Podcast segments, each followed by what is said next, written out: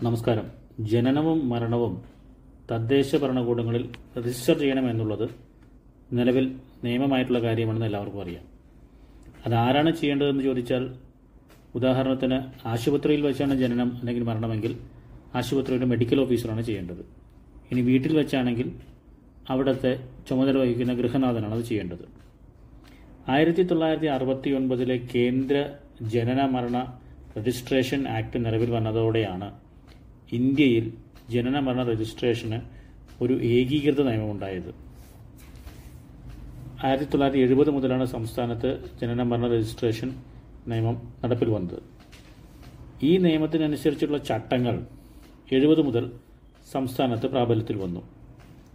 രണ്ടായിരത്തിൽ ചട്ടങ്ങൾ സമഗ്രമായി പരിഷ്കരിച്ചു. ഗ്രാമപഞ്ചായത്തുകൾ മുനിസിപ്പാലിറ്റികൾ മുനിസിപ്പൽ കോർപ്പറേഷനുകൾ കണ്ടോൺമെന്റ് ബോർഡ് എന്നിവയാണ് പ്രാദേശിക രജിസ്ട്രേഷൻ യൂണിറ്റുകൾ.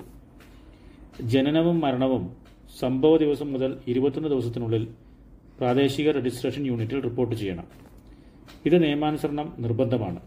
നിശ്ചിത ദിവസം കഴിഞ്ഞാൽ സംഭവ ദിവസം മുതൽ മുപ്പത് ദിവസം വരെ പിഴയൊടുക്കി ഒരു വർഷം വരെ പഞ്ചായത്തുകളിൽ പഞ്ചായത്ത് ഡെപ്യൂട്ടി ഡയറക്ടറുടെ നഗരസഭകളിൽ സെക്രട്ടറിയുടെ അനുവാദത്തോടെ പിഴയൊടുക്കുകയും അതിനുശേഷം ബന്ധപ്പെട്ട സബ് ഡിവിഷണൽ മജിസ്ട്രേറ്റിന്റെ അനുവാദത്തോടെ പിഴയൊടുക്കുകയും ചെയ്യാം.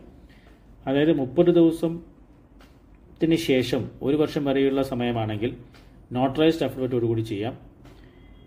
ഒരു വർഷവും ശേഷവുമാണെങ്കിൽ ഒരു വർഷത്തിന് ശേഷമുള്ള രജിസ്ട്രേഷനുകളാണ് കാലതാമസത്തോടുകൂടി ചെയ്യേണ്ടതെങ്കിൽ ജുഡീഷ്യൽ മജിസ്ട്രേറ്റിന്റെയോ അല്ലെങ്കിൽ സബ് ഡിവിഷണൽ മജിസ്ട്രേറ്റിന്റെയോ അനുവാദം വേണ്ടിവരും. സബ് ഡിവിഷണൽ മജിസ്ട്രേറ്റ് അല്ലെങ്കിൽ ജുഡീഷ്യൽ മജിസ്ട്രേറ്റ് ഇത്തരം കാര്യങ്ങൾ ചെയ്യുന്നത് വെരിഫിക്കേഷന് ശേഷമാണ്. എങ്ങനെയാണ് വെരിഫിക്കേഷൻ എന്ന് ചോദിച്ചാൽ ഉദാഹരണത്തിന് സബ് ഡിവിഷണൽ മജിസ്ട്രേറ്റ് വെരിഫിക്കേഷൻ നടത്തുന്നത് വില്ലേജ് ഓഫീസർ മുഖാന്തരമായിരിക്കും. കുട്ടിയുടെ പേര് ചേർക്കാതെ രജിസ്റ്റർ ചെയ്ത ജനനങ്ങളിൽ ഒരു വർഷത്തിനകം സൗജന്യമായി പേര് ചേർക്കാം. അതിനുശേഷം പതിനഞ്ച് വർഷത്തിനകം ലേറ്റ് ഫീ ഒടുക്കുകയും പേര് ചേർക്കാം.